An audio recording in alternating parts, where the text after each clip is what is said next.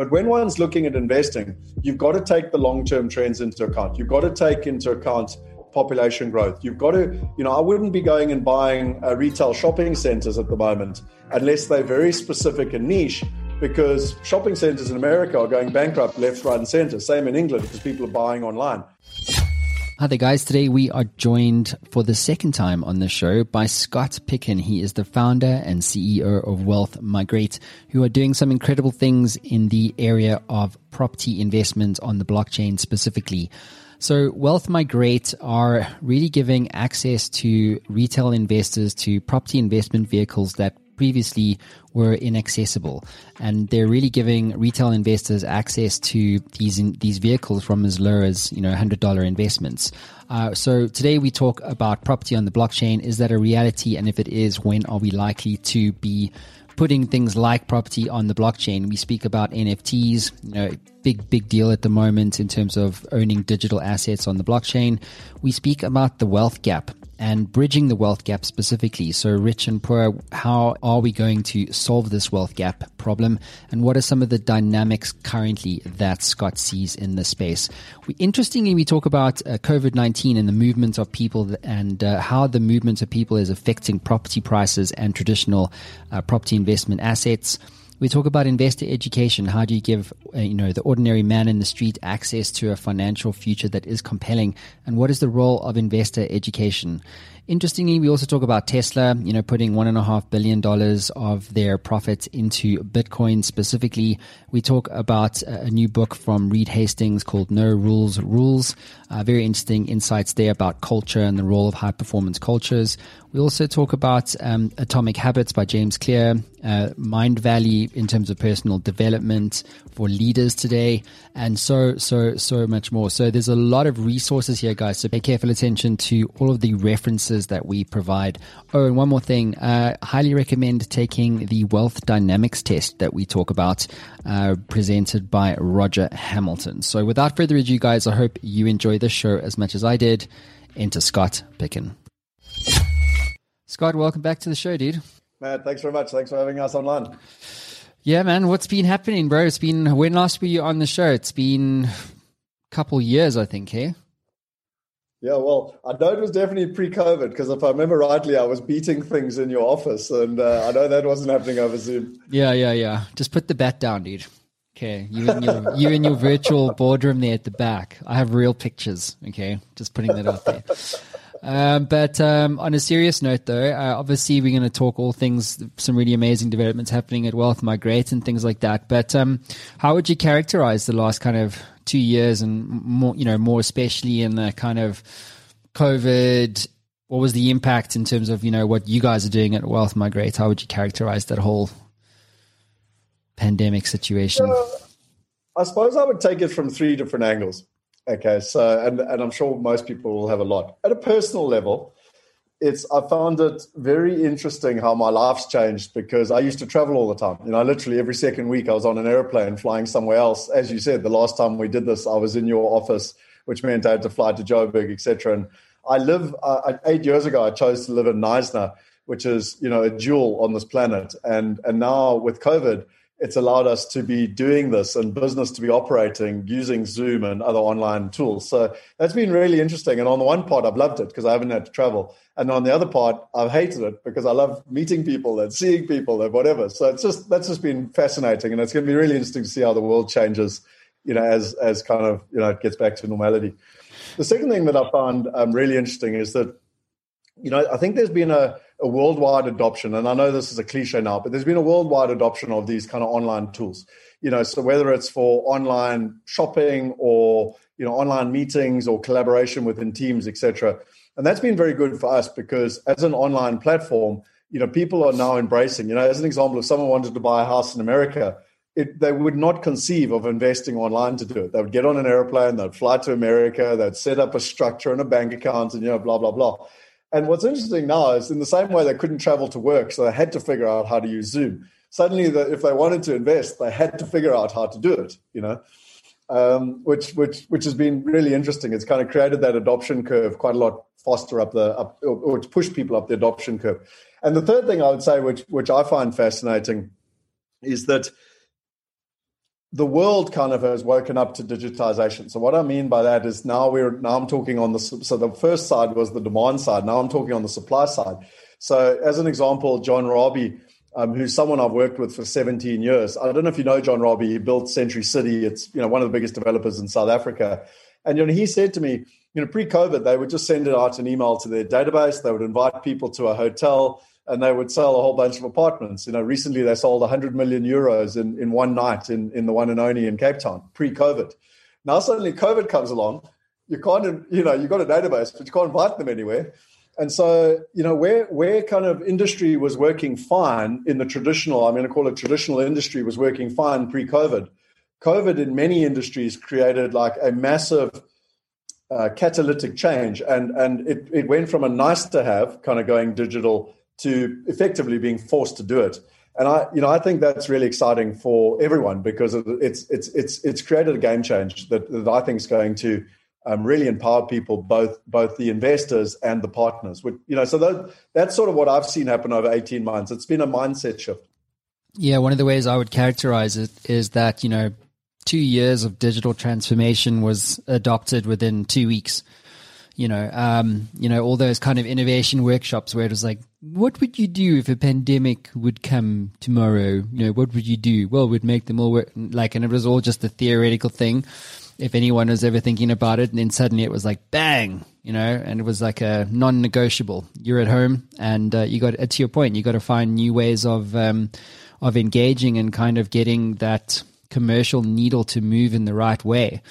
Um, I, have just been checking out your website. I'm going to bring it up here again. Um, you've had incredible growth here since we last spoke.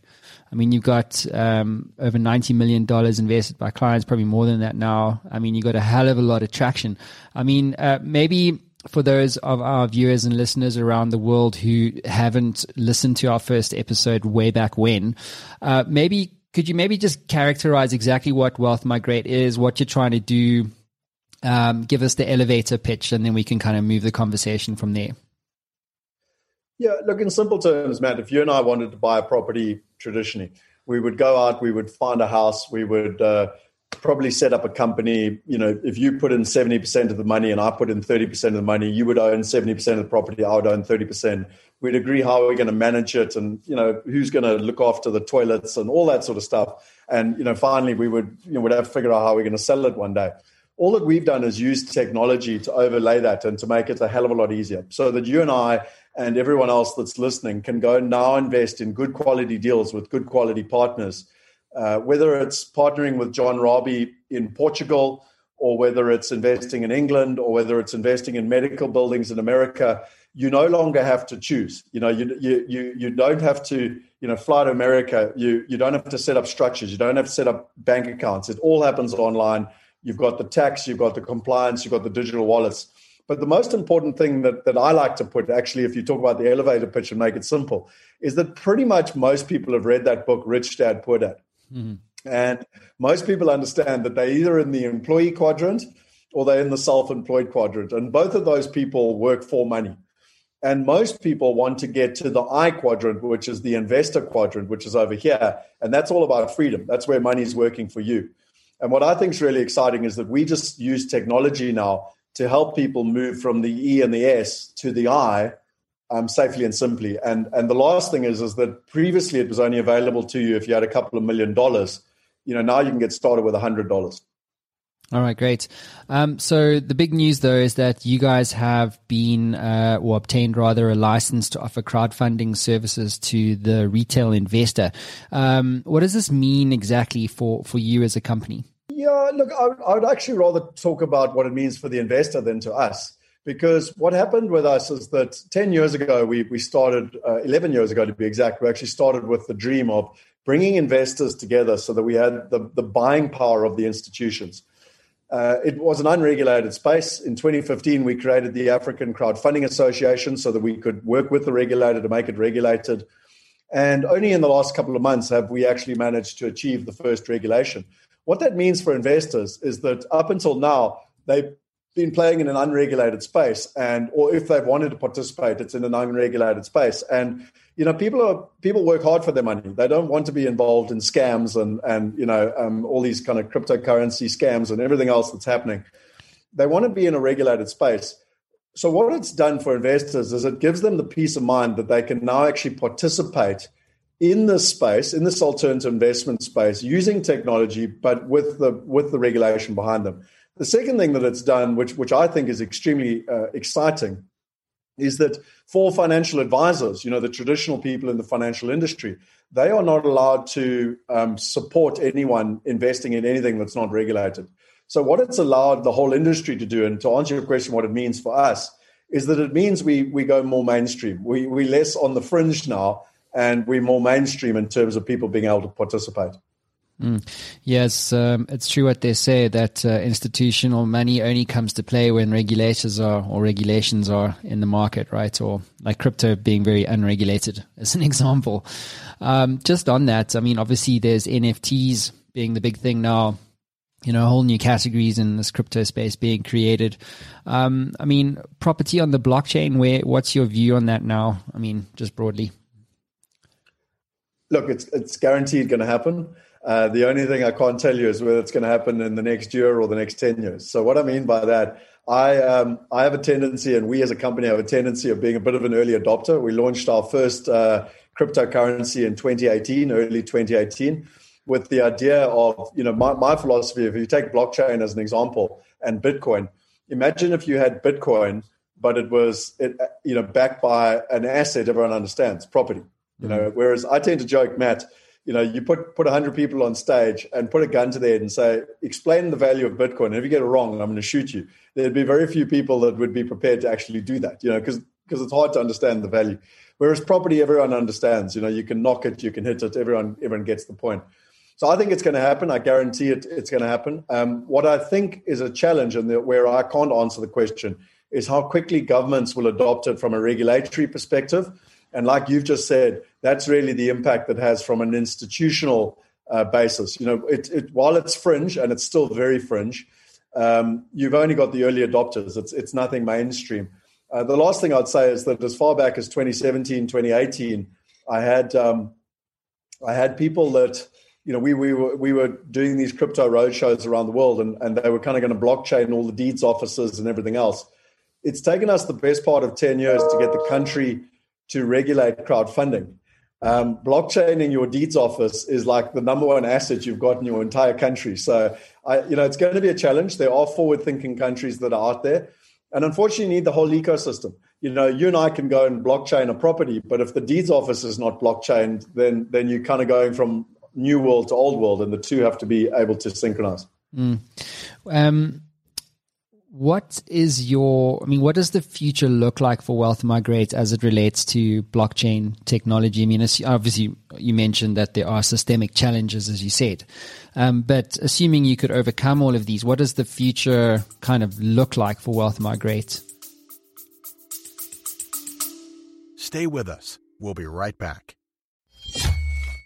Hey there, I know being an entrepreneur can be a very lonely experience. You sometimes get stuck, don't you? Well, if you're like me, being stuck sucks. But what if you could access the minds of over 850 CEOs who have built companies generating billions of dollars in revenue and access all of that knowledge in a fraction of a second? Well, the good news is you can literally do that today. What my team have built is Matt Brown AI. It is trained on all the interviews, over 850 of them that I've done to date, all my books all the knowledge capital that has been generated over the last 10 years right here on the Matt Brown Show. And you can get access to all of that right now for free. So, how do you get access to this? Well, head on over to mattbrownshow.com and at the top you'll see community. Hit that link, sign up, it's absolutely free, and you'll be given instant access to Matt Brown AI and a community of over 100,000 subscribers.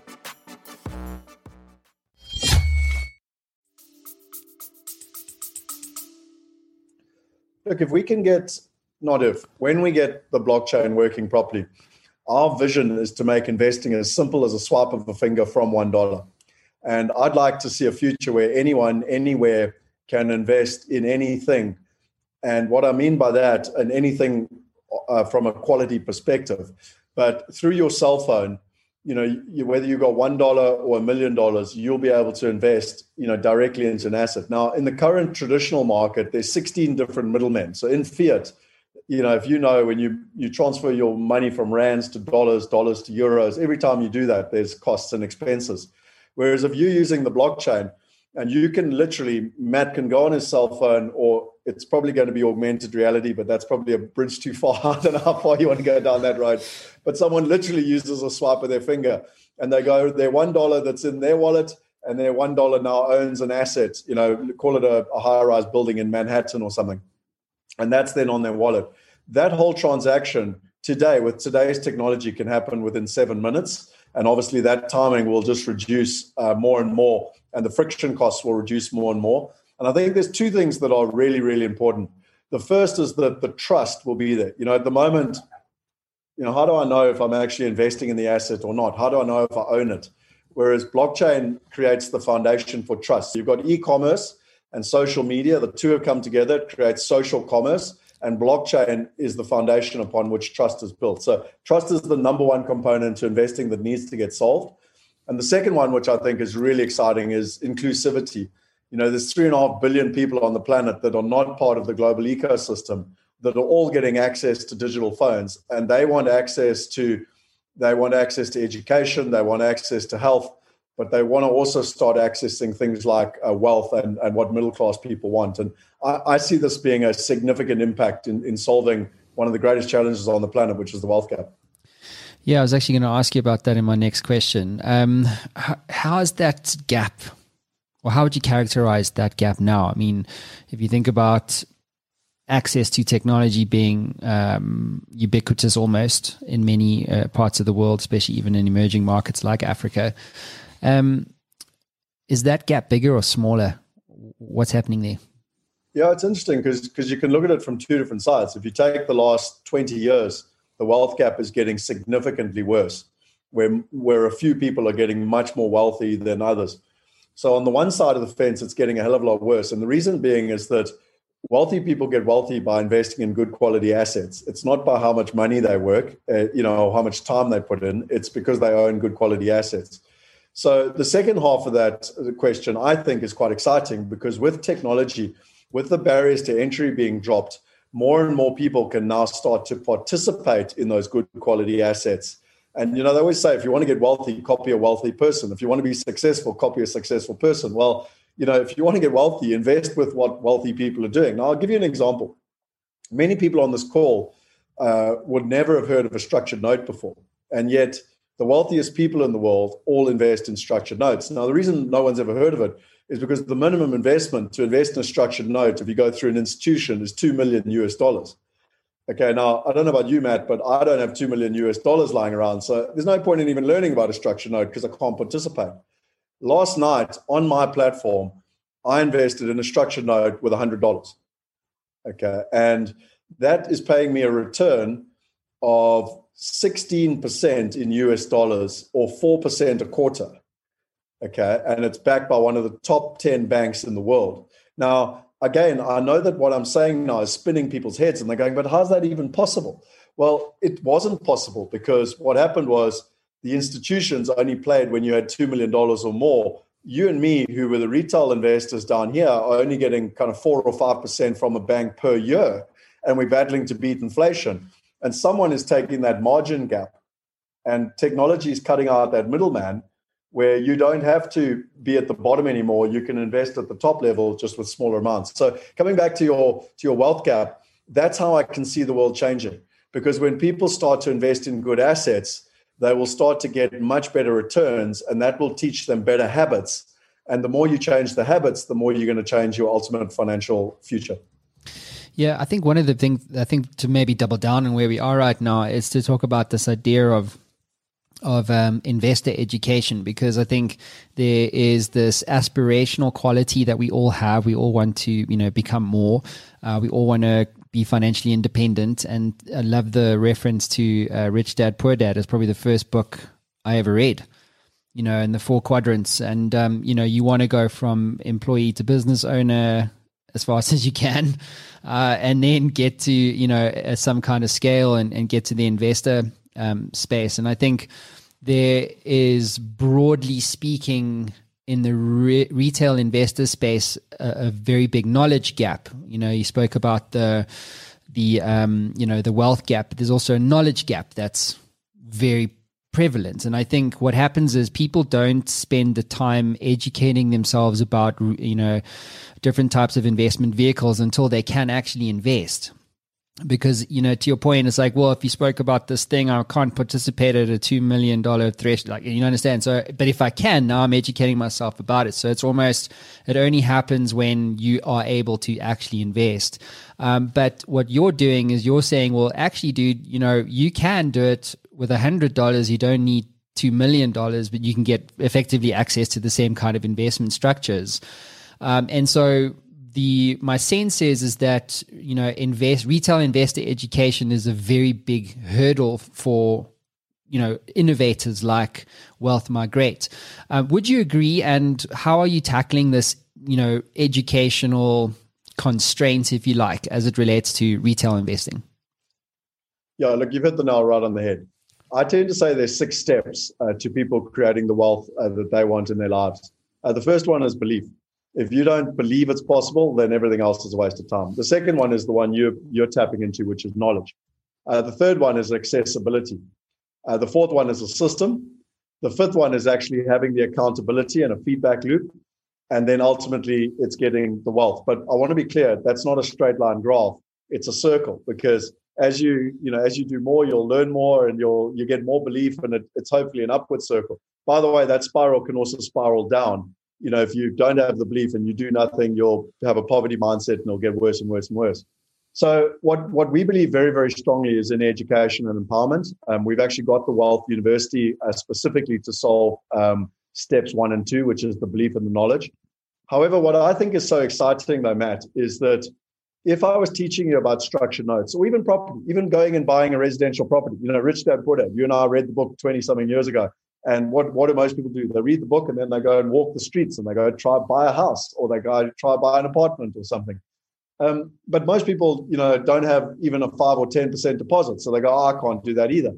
But now I don't believe you've got the the right to have that excuse because you can participate. I mean, you can go on EasyEquities and you can invest from one rand. Mm. You know, so I don't think anyone has an excuse anymore not to be participating in the investment realm.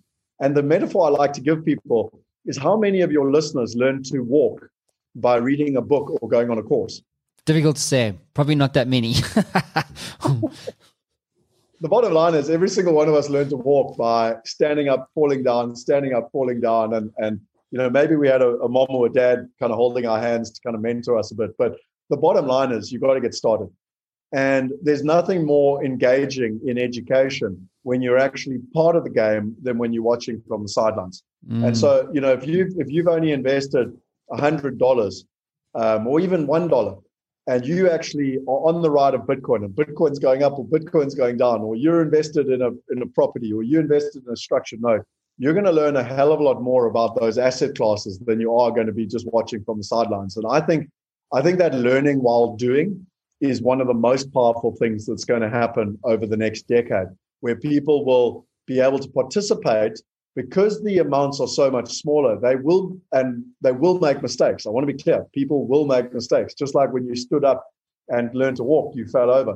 But but if but you're not betting the entire farmhouse anymore. So if you put a bit of money on Bitcoin and goes down, then it, it doesn't kill you. Mm. And I think that's the benefit of of um, of the that uh, knowledge gap that you're talking about that we can solve now because people with their mobile phones can get access to that knowledge. Um, yeah, hundred percent. And um, just to maybe add to that, um, one of the things that COVID, going back to COVID and its impact on property in general, is that people are moving from New York to you know the outer suburbs. I know my I got family that actually was telling me that an hour away from New York, like Manhattan, right? So an hour on a train. Um, the uh, he it's it's my uncle Mike, and he was um, looking for a property to rent. Can't remember the name of the place. Uh, it escapes me now, so apologies for that. Um, but it is an hour outside of Manhattan, and he couldn't find a single place to rent, not one place.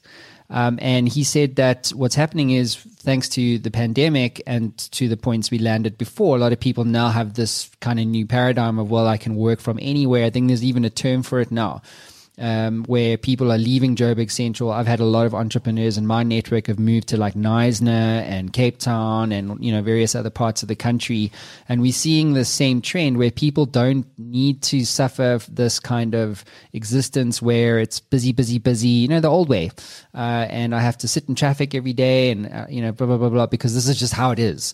It's not like that anymore, and we'll never go back fully to the way that it was. Um, so going back to this movement of people, we're seeing a lot of people even moving to Florida, as an example, and because of this movement of people, it's affecting obviously the the availability of property and supply and demand always affects price.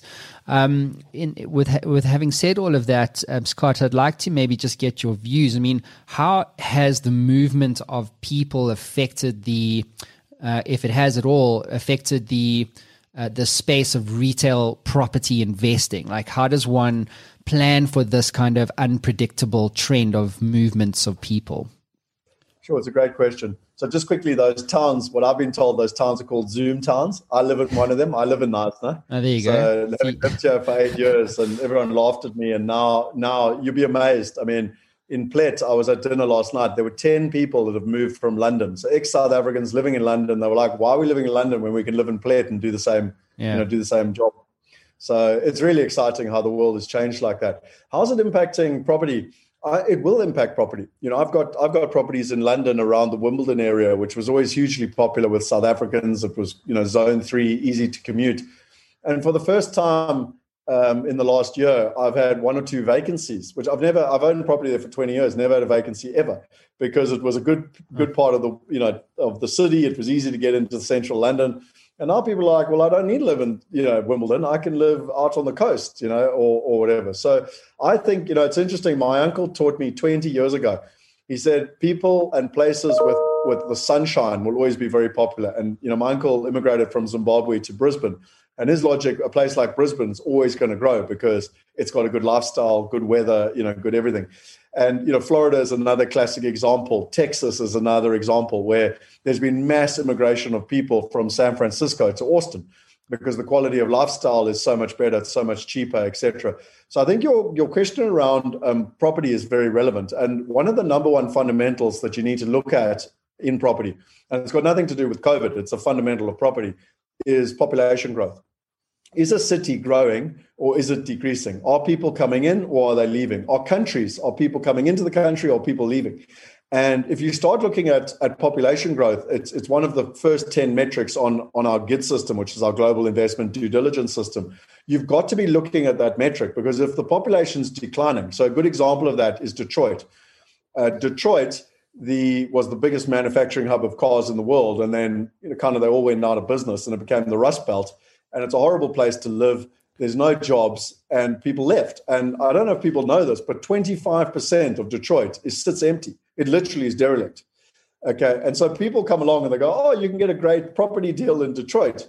The problem is it's never going to recover because there is no population growth. So I think coming, it's a long answer to your question but when one's looking at investing, you've got to take the long term trends into account. You've got to take into account population growth. You've got to, you know, I wouldn't be going and buying uh, retail shopping centers at the moment unless they're very specific and niche because shopping centers in America are going bankrupt left, right, and center. Same in England because people are buying online.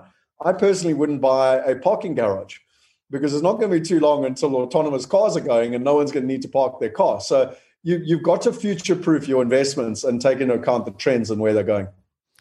Um, yeah, is it possible to plan for these kind of things? Like, how adaptable is you know in real estate investment vehicles to these kind of you know trends that are constantly in flux, especially now? The dust really hasn't settled. Yeah, so I would answer that in, in a couple of ways, and the one is that there's always going to be things that are that are impacting um, us. Okay, if I look at my last 20 years of investment, we've had 9/11, we've had the global financial crisis, we've now had COVID. So I think to to to plan for change and uncertainty is it's what's going to happen. Okay, so you want to future proof your investments. You want to make sure that they are economically resilient, and you want to plan for kind of the worst case scenario. Okay, and and if you can survive the worst case scenario, then everything else is upside. The second way of looking at it is that most people look at investing as trying to do it on their own. Okay, and they try and think, well, if I want to buy a house, I'm going to go out and buy a house, and maybe my mom or my dad or my friend will help me buy it. I think the world's changed completely. Why not partner? You know, do you think that if you buy shares in Tesla, you will be able to navigate the changes that are going to come? Do you think that um, you know someone like Elon Musk and and his management team will be able to navigate those changes? My gut feel is yes. They've navigated it for the last 17 years, and they'll probably continue. Um, if you're investing in property, you know you can go and do it on your own, or you can partner with John Rabie, who's been in the game for 40 years, um, has dealt with you know the rise and fall of apartheid um, you know, the, the, whatever that speech was in '87 that nearly imploded the whole country, you know, et cetera, et cetera, et cetera. And you know, good quality partners have a track record for a reason. COVID is is another challenge, and and what you tend to find is that good quality partners tend to adapt. So, using John Rabie as an example, he's one of the first partners that's come to us, major, well-known brand institutions come to us and gone, I see the world's changed. We need to go digital. We want to partner with you. And what I'm trying to say, Matt, is that those type of partners have the uncanny ability to deal with the change, to adapt, and to succeed anyway. Yeah, and you know, my opinion is you want to be partnering with them. You want to be investing alongside them. Yeah, I had an interesting chat the other day to an entrepreneur who runs um, a company similar in terms of structure, but focused on the consumer space. Um, and um, he said something interesting. I was basically um, explaining to him how uh, you know, when you're trying to build a senior management team, and let's just say at an exco structurally, so you can start to take that next step in terms of scale. That it what that what I'm seeing is that uh, senior people sometimes aren't worth the cost. Um, and then, and I was, that whole sort of thing, you know, it takes time to build an exco, like literally years, you know, to get it to where it needs to be. Um, and he said something really interesting to me, which is kind of loosely related to what you said around partnership. He said, he said, instead, uh, I'll use an example in terms of marketing. He said, why build a marketing team when you can have a partner do it for you? Uh, and have some skin in the game because he said if, if you have a partner that has some skin in the game, they're focused if you have an expensive uh, salary bill, you know it's your job to keep them focused. It's very it's a very different type of motivation. Um, and I've been thinking about that over the last two days and going, hmm, you know, if we adopted, and by the way, we specialize in the tech space, and that whole ecosystem is driven through partnerships, Microsoft, uh, everybody, IBM, uh, etc. So we've been living and breathing in this partner ecosystem for some time.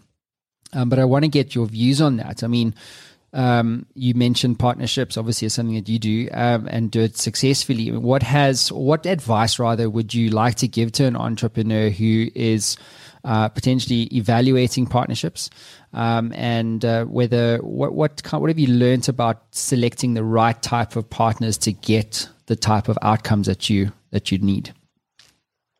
Sure, Matt.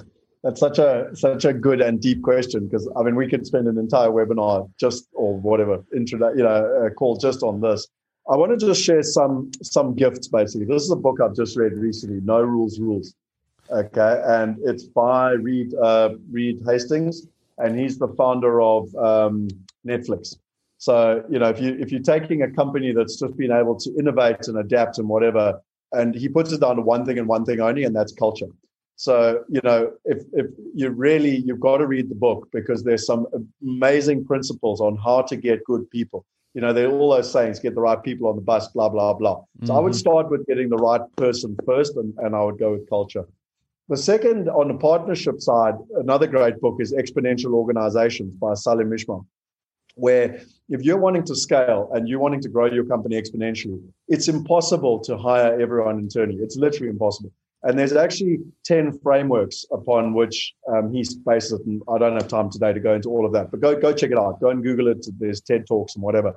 And but the whole thing is on on partnerships. So you don't hire everyone in internally. You you bring in um, partners, and like you said, skin in the game. And the third part, and it's interesting, you call it skin in the game, I call it alignment. But we tend to say there's three things I want in a partner. One is they need a track record. Okay, they need to have known, you know, they need to delivered. You know, so again, John Rabie, 40 years, he's been through the ups, he's been through the downs. The second thing is they need to be focused. You know, you meet so many people and they're doing 20 different things and they can do a bit of digital marketing on the side and they can do public speaking and whatever, you know, and it's like, I'm not interested. Like, you want a one trick pony that this is what they do, this is their speciality. And the third one for me is alignment. And often alignment is, you called it skin in the game. It might be putting their own money in a deal. So, like when we're partnering with John Rabie, he's putting in his dollar or his euro, we're putting in our euro, and it's treated, the, the euro is treated exactly the same way. That's alignment. You know, if you've got a marketing partner like you mentioned, and there's skin in the game, and they they can be part of the upside, but they can also potentially be part of the downside, then you're aligned. Um, I think the challenge comes in when it when it's purely a commercial arrangement, be it an employee or an external partner, and they're going to get paid at the end of the month whether they deliver or not. Um, what tends to mm. happen then is that uh, seven nights uh, a week you lie in bed worrying about your company and they sleep happily. Mm-hmm. Whereas if, if you're aligned, uh, they lie in bed worrying about getting results as well. Yeah, well, this is it, right? Um, because it's quite an interesting paradigm. Because you know, I've always believed that culture beats strategy. In many cases, it's like a product can be copied very easily, um, and we're very much on a productization you know, let, us just say a bad example potentially, but if somebody wanted to copy what you've done at a product level, they could quite easily, well, I say relatively easier do that, right? Every, every product, CRM system, whatever it is, can be copied quite quickly. Um, but a culture is a different, difficult thing to copy. It, it's not something, copy my culture, go. How you wouldn't even know, no one would know where to start. And so and I would imagine that that's kind of the principle around what he, Reed Hastings is saying in his book, you know, around culture and high performance culture and all this kind of stuff. But culture really takes years to develop, and sometimes markets move much faster. So you've got this, you've got a continuum timeline of like, here's culture and it's moving at snail's pace. Um, and then you've got markets that are moving at lightning pace, being disrupted by C19, et cetera, et cetera. And so when you look at that, you go, well, hang on a second, like, you know, how do I actually, how do I actually create commercial value quickly? Because I think the more, the longer I, I play in the, in the space of business, the, the more I see how opportunities come and go very, very quickly. And so, uh, as an example, we launched a, a, data play called Super Data Ninja within a matter of three weeks, focused at the UK and US markets, because that is where the opportunity is, but it's not going to be there forever. Um, and so, you need that culture engine to then back up what your productization strategy is. Um, and but even then, it's like the moment you're in market, suddenly everybody sees. I mean, we've seen this within one of our other companies, Digital Kung Fu. It's like the moment we say this, then suddenly there's like Digital Kung Fu has competitors called what was it? Something like like Kung Fu Panda. it's like our customers are forwarding us mails from other people called Kung Fu Panda, and they're using our case studies to then tell the our customers why they should. I mean, it's just it's ridiculous what what uh, what goes on in the marketplace there. Um, but uh, maybe if we could talk product in a second. I mean, obviously, what you built is is not easy. It is scalable. Um, anyone who says to, to, build something product level, technology product level is easy doesn't know what they're talking about. Um, what have you learned about what have you learned about product development, te- technical technology product development? Like, what are, what is one thing that you've learned that potentially you feel entrepreneurs don't know? Hire specialists. Mm. So when you start off in a company, you tend to you tend to have people that we call them the Swiss Army knife. So I'm a Swiss Army knife. I can do lots of things. I can do sales. I can do marketing. I can do the accounts if I have to. I'm a Swiss Army knife. But where our business went to the next level was when we hired a specialist. And so, as an example, we brought in a CTO, um, um, chief technology officer. He had he had built systems for a company called Aprio that was doing like thirteen trillion dollars a year. And he, what I thought I needed was just to hire a programmer and they would go out and I would tell them what they want and they would just code what I need and voila, I'd have a product. And what I realized was, you know, it's it's the classic thing for entrepreneurs. You don't know what you don't know. And he actually came in and what I tend to refer to is he was a tech team builder. So he built a whole team. He brought in the whole agile methodology. uh, sprints, and all these things I'd never even heard of, basically. And you know, and and now voila, we have a product. so so I think really for me, specialist is, is the key. We then learned that again in digital marketing, the same in the commercial space. So I think businesses evolve, um, and and what you really need, particularly in the tech space, is that as an entrepreneur, as a visionary, you're often going to have a quite a good idea of what you think the customer needs, like how to solve their problem. But you need someone to take that out of your head and translate it into code, as in ones and noughts, and, and kind of be able to speak programming language, which I can't do, by the way, even though I've got a master's degree in tech. I'm not a good translator between what I want and how to make it happen. And you've got to have specialists that can can do that. Mm. Um, there was a, a, talk I gave to the team. Um, I get my talks from uh, from Rich Rich Mulholland's uh, Talk Draw. It's really great. So if you want to do pre-built talks, if you want to access pre-built talks around motivation, leadership, whatever, uh, it's very cool. Talkdraw.com, highly recommend it. So one of the talks um, was around how to fail at any no, how to fail at almost everything and still win big. Um, and it's based on um, this article here. Um, uh, I'll send, send it to you in a sec, Scott. I'll talk you through it, but it's called, it's all about this idea of your talent stack, and it's a concept coined by um, Scott Adams. And the premise here is that, um, uh, let me actually read this to you. He says, and Scott Adams is like Zapiro uh, in terms of cartoonisms. Um, and he's one of the world's most famous cartoonisms, but he's also uh, he's a self-confessed kind of average person. He says, yeah, he's not the best artist. There are better artists than him. He's not much of a business expert. There are more savvy experts. He's never taken a college level writing class, yet he created Dilbert. I don't know if you know that, the famous comic that uh, that strip appears in 65 countries. He's got a net worth of $75 million. Um, and he said, and he, and he says he is ordinary at most things. It's kind of like what you said, Scott, about um, you know being a, a generalist. So the idea being is if you think about Donald Trump, people, if you think about Donald Trump's forest, they look people look at all the trees and they go, nah, the trees are terrible, but he's actually got a really great forest. You know, in the sense that would if he ran for 2024 presidency, would you bet against him? Probably not. Why? Because is he the world's best speaker? No.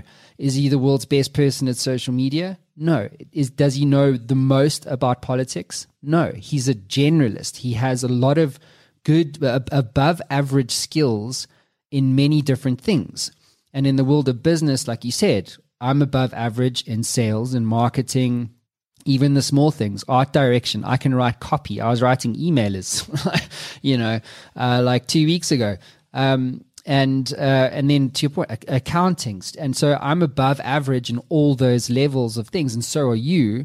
And that's what makes you. Uh, uh, the the idea being is that that's what gives you a great talent stack. And there's this old idea that you know you must be a specialist at this one thing in order to be successful. But in the world of entrepreneurship, you actually need to be really good or above average at many different things um, in order to really become successful. Um, and so the idea being is that you should develop a talent stack. Um, so, um, Scott, I'd like to ask you does that concept of developing a talent stack resonate with you? Um, and are there any personal habits or routines that you do to continually develop your talent stack as and when you need to? Yeah. Um, so look, the talent the talent stack definitely uh, resonates massively with me. I mean, as an example, I um, I highly recommend uh, Mindvalley and you know it's a bit like Netflix for personal development.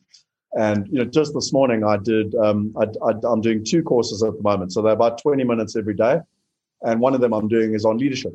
And and actually, it's it's by a guy called Keith uh, Ferrazzi that wrote um, the latest book that's come out is lead, Leading Without Authority, and it's the whole change now and how to lead teams when you're not in the same room and can't go to the coffee, have a coffee, or go to the pub. You know, like you're online.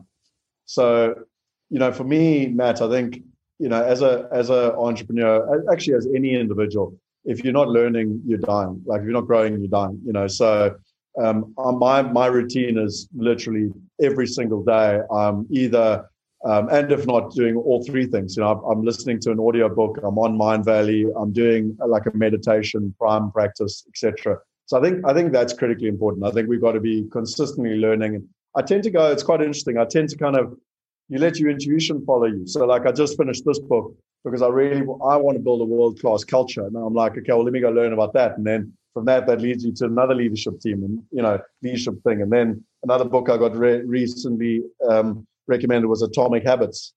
Yeah. And, you know, so sometimes it's personal for you and sometimes it's for the business, but I tend to follow my intuition as what I'm looking for next.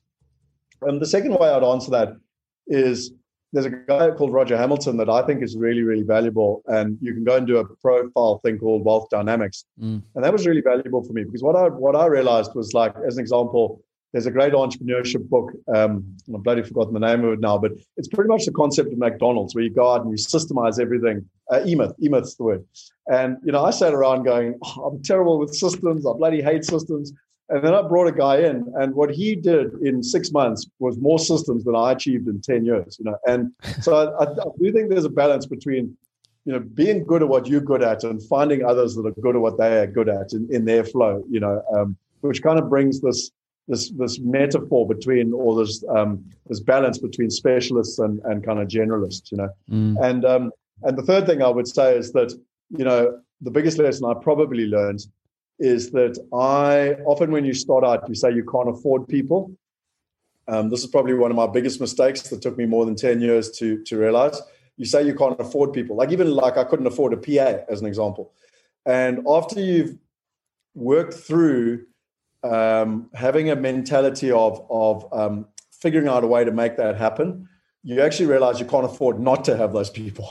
like it's a it's a whole different mindset, you know. Yeah, yeah, yeah, absolutely. So weird. You're mentioning so many things that I've also covered. So I read uh, Atomic Habits by James Clear.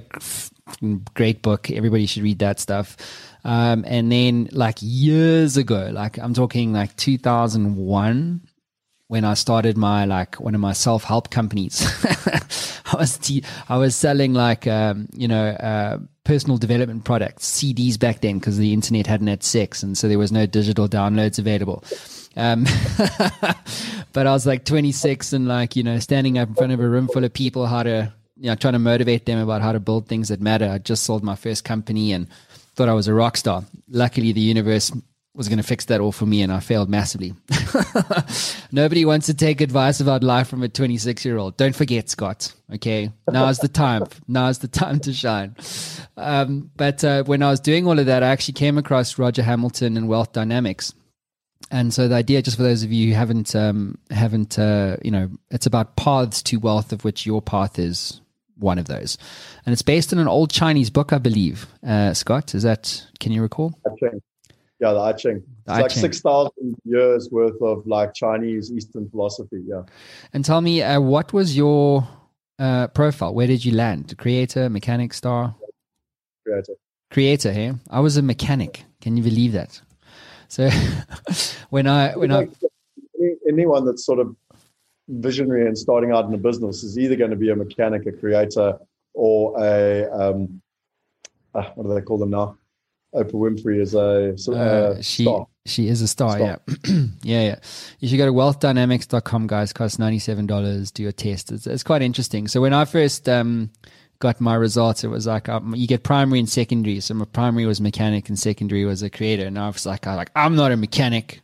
I don't fix cars, uh, but uh, but now that I've built quite a few businesses, I actually feel that, like to your point around systems, you know, there's this great saying that I love that you never rise to the level of your goals, you always fall to the level of your systems.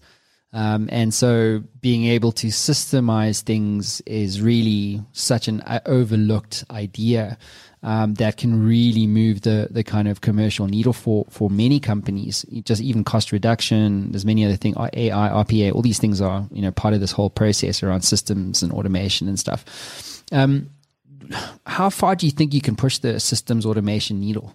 So it's really interesting. If you're running, you know, a very systemized uh, business, so like Mittal's running a steel manufacturing mill, and the more and more you know efficient they get, the more and more profitability you can get, arguably even at the expense of the workers. You could go down that road if you wanted. If you're running something like Netflix, then it's all about creativity, and you actually want to remove all the rules and you want literally people to be able to be creative and come up with innovation. So I would I would challenge that Matt to say I don't think one thing fits all. You know, I think I think it's a, a case of a bit of a bit of both.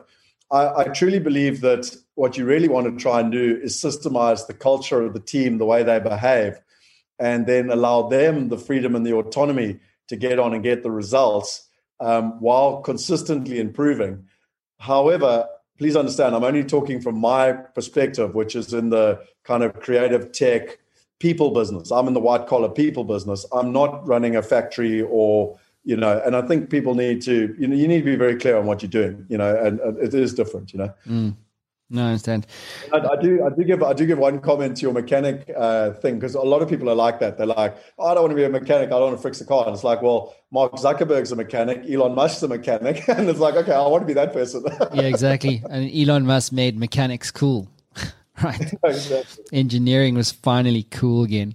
Um, speaking of um, Tesla, obviously you would have seen uh, this in the news, but um, Tesla put over a billion dollars uh, into their or into Bitcoin um, and raised a lot of eyebrows, drove the price of Bitcoin astronomically up, went on another run. Um, what are your what was your what is your view on on that that particular move from Tesla? Um, obviously, Michael Saylor is quite a well known uh, opinion maker in the Bitcoin corporate space. He put half a million dollars. He was the first to put literally cash from his business into Bitcoin, um, and then Tesla added, and it's it's probable that we'll see other companies doing this kind of thing.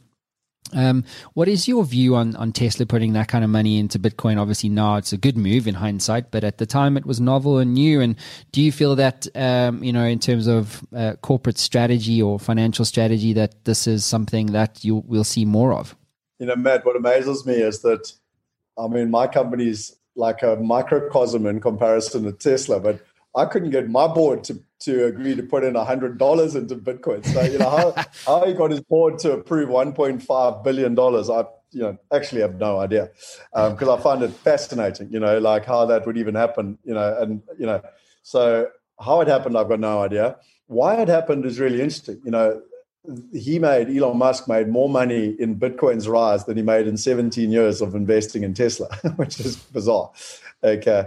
Um, and I tend to I tend to joke with people. You never made money unless you sell. So I don't know if they bought and hold or if they bought and sold. Mm. Um, the, the the answer I have, and I, and I'm going to be frank. This is I feel like I'm talking above my pay grade now. You know, like where I I, I actually don't know enough to really have a solid comment. So I have asked quite a few people, because including Roger Hamilton, by the way, because I I didn't fully understand it. And, and what he explained to me was that there's a lot of money that they have on their balance sheet at the moment that's literally lazy capital. And they might as well put it um, to use. And they see this is where the world's going. And as you know, I know that you can start paying for Teslas now with Bitcoin, etc. So they're sort of buying into the ecosystem, and and you know they're not just, uh, in my opinion, they're not just betting on whether the currency is going to go up or down they're betting on the long term of this is where crypto is going and they're actually making a play towards where the business is going. So the way i understand it in my own limited low pay grade compared to elon musk uh, spot is that it's more of a strategic move to the next 10 years of where the future is going than trying to make a play on on you know whether the crypto market was going to go up or down. And and on that basis my gut feel and i've got nothing to prove this is i bet you they haven't sold they've bought and hold with a strategic view of going long. Yeah. Um, the there was such a stink about it. So what I love about Elon is like you know when you smoke joint on a uh, joint on Joe Rogan's podcast, you know, and everyone's like, ah, what are you doing? And you know, he was literally on the show, and his like PR people were like, what the fuck are you doing? Um, and uh, and he was just like, off we went. Uh, and that became like just, you know, very, very like kind of like what CEO of a listed company does that. And then what CEO of a listed company puts one and a half billion dollars into Bitcoin? Like, I didn't see GE doing that. Um, and then there was such a stink about that. And one of the funny things I saw was that he changed his uh, chief financial officer's job title to master of coin. Uh, geez, I think it's just such a cool maverick approach to leadership. And maybe I want to just end there and just to have a quick question about leadership. Um, you know, if we, if we look, if people. Just, just, just before you go there, I don't know if you've seen the test in the video where like their fast sports car it's like it literally has a button like "fuck you" speed or something. Yeah, yeah, yeah. yeah. What is it? like- ludicrous mode. a- yeah, yeah, yeah. you know, Ludicrous so mode. Yeah. you know, it's just like wow, you know, it's just I don't know. I think it's I think it's nice to bring back a bit of humor and fun to the world, and I think I think with where we're going in the world, it, people like to see the authenticity. They know we're all human. Yeah. Well, this is the thing. I've one of the big things I'm going through at the moment is, you know, when you're a startup and you have like nine people and you don't know what you're doing and you don't really know who your customer is and you're just having fun all day. But then you figure that stuff out and you start scaling, you know, and we're we're just on this kind of exponential growth curve. Um, and then suddenly the business, I use the analogy of a business being in diapers and it's learning to walk. It's falling over and it's making mistakes and whatever. But eventually it figures out how to walk and then it learns how to run.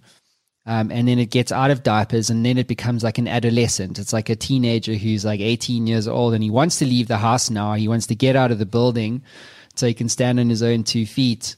Uh, and things suddenly become serious for the business. You know, uh, things like the it's just your pay your payroll's huge. There's now you know 50 plus families that rely on you um, and um, the consequences of making the wrong decisions are, are are more compounded. You don't really have the, and in your case, you have a board, and then in some cases, you have shareholders or private or angels who now also want to return on their money, and so things get serious quite quickly. And one of the things, which is where I wanted to go with the leadership piece, is that I found that things get too serious and so you reach a stage where you the fun starts to go. The the you know the lead the you know the fun of being an entrepreneur. The uh, you know the, the uncertainty of course is always there. But i'm talking about like the fun the fun of it. You know the people management starts to get hectic uh, blah blah blah blah blah blah blah. Um, how do you and this is more a question for me but i'm sure entrepreneurs with sca- relative you know scale businesses would have been in this situation before. So i'd love to get your view um, how do you reintroduce that fun aspect back into your culture uh, when your business is at a certain size? Sure. I wish I knew the answer. Um, I often I often ponder on it where you know we we it feels like we've got too serious and you know particularly when people are in all different geographies you know it's it's a huge expense just to try and get everyone in the same place. You know um, I uh, I don't know the answers to be honest, Matt. I um, I I wish I did know because I do miss I do miss the kind of the smaller vibe and the you know we used to even have like our Christmas party and everyone brought their families along and you'd kind of meet the husbands and the boyfriends and the wives and the whoever. And you know now it's it's all very you know corporate and you know oh we can't afford a Christmas party we've just had COVID and you know all that sort of stuff. So it's I do find it I do find it very challenging. I think the only thing that I would uh, say to people is that I use Richard Branson as a um, as a real um, kind of uh, motivation. You know, where the guy's running 400 different companies, and you know he still has a hell of a lot of fun. He keeps his naughty spirit. You know, when I, I had the privilege of spending a week on Necker Island with him, he was 65 years old, but he had the he had the mindset of a 40 year old. You know, he was kite surfing, he was having fun, he was working, and um, and I think I think the only way I would be able to answer it for you, and by the way, I want to I want to repeat, I don't know the answer, so I'm kind of talking to myself here as well. Is that I think the only way to do it is that we we as the leader needs to instigate it and have and make it happen. You know, we we need we need to be you you you, you create what you um, what's the word you the way you behave is what you create. So you know, I think you kind of have to you know sometimes we've got to let all the all the shit off our shoulders and just relax and, and let people have a bit of fun, you know, I suppose. I don't know. I don't know the answer. You know, like we've tried everything, dude. We've tried Friday afternoon drinks on Zoom. you know, it's like whatever, you know. I know, but this is the thing, right? I never, I love people who say that they're an expert on something because I know then I mustn't interview them on the show. You know, like we get pitched a lot and they're like, yeah, but this guy's, in, the PR people are the worst. I represent this dude and, or this chick and, uh, you know, th- they're an expert at this and here's what they can. I'm like, no, it's just a no. It's a hard no for me because there's no such thing because the reality is, know I actually think your answer is e- actually excellent because the more I think I know about something, the less I know that I know. You know what I'm saying? Like it's just, it's just. Well, the, my point is, if, if you figure it out, please send me a WhatsApp and tell me, eh, because uh, I, uh, one one of the things I definitely want to do is bring more fun back into my life. It, it definitely it's, it's felt too hard for a long time. You know? It has, right? And especially when you're driving, you know, you're pushing, you're pushing, you're pushing. And um, what happens is, is that, or at least what I find is that the more you push, you you can't push if you push too hard, you just burn out. Because you know to, you know as well as I do it takes 15 years to make a quick buck. So you cannot say that if I push really hard for the next 6 months we're going to be where you know we're going to be there. It's like it's not true. You know it's going to take 10 times longer than that. Um, but um, you know to your point though I mean you know it's about getting that balance right. But um, I don't know balance is a myth for me. Well I uh, I watched a great movie which is an old movie but uh, Way of the Peaceful Warrior uh, this weekend and uh, it's sort of maybe I want to watch a few times because it's it's all it's such a cliche, but it's all about the journey and enjoying the journey. And I think probably the last thing I would say at an individual level is gratitude is the one thing that has overwhelmingly come up in the last five years. Mm. You know, as an entrepreneur, you can you can complain about the fact that your bank's giving you trouble or you've got the payroll to deal with or this or that, or you could say, I chose to run my own company. I chose this life. I'm grateful I've got my own company. And just that energy shift changes a lot of things. Yep. And on that bombshell, Scott Picken, great to have you on the show, dude. Awesome, Matt. Thanks for your time, man. Cheers, mate. Ciao. Thanks for listening to the Matt Brown Show, guys. Don't forget you can catch me on all social media platforms for the latest updates, news, and a show history. So if you've been catching this on the podcast, please head on over to our YouTube channel and pound that subscribe button. It would be great to catch the video version there. And if you want a free copy of my number one Amazon best-selling book, You're in a Game for free right now today, you can grab that on mattbrownshow.com forward slash ebook. Ever wanted to become a best selling author? Well, I'm in the influence business and I work with business owners and CEOs and business leaders to help them scale their influence. And we do this as a team by helping you to become a best selling author, sought after speaker, and industry influencer in only 30 days. My team and I have developed a system that delivers a best selling book and a launch campaign 300% faster and 50% less cost than anyone else in North America. This system is incredibly efficient. One of my clients, Haiku, went from a 2% share of voice globally to an 11% share of voice globally in only seven days. If you'd like more information, head on over to showworxmedia.com for more. That is showworx with an X.com.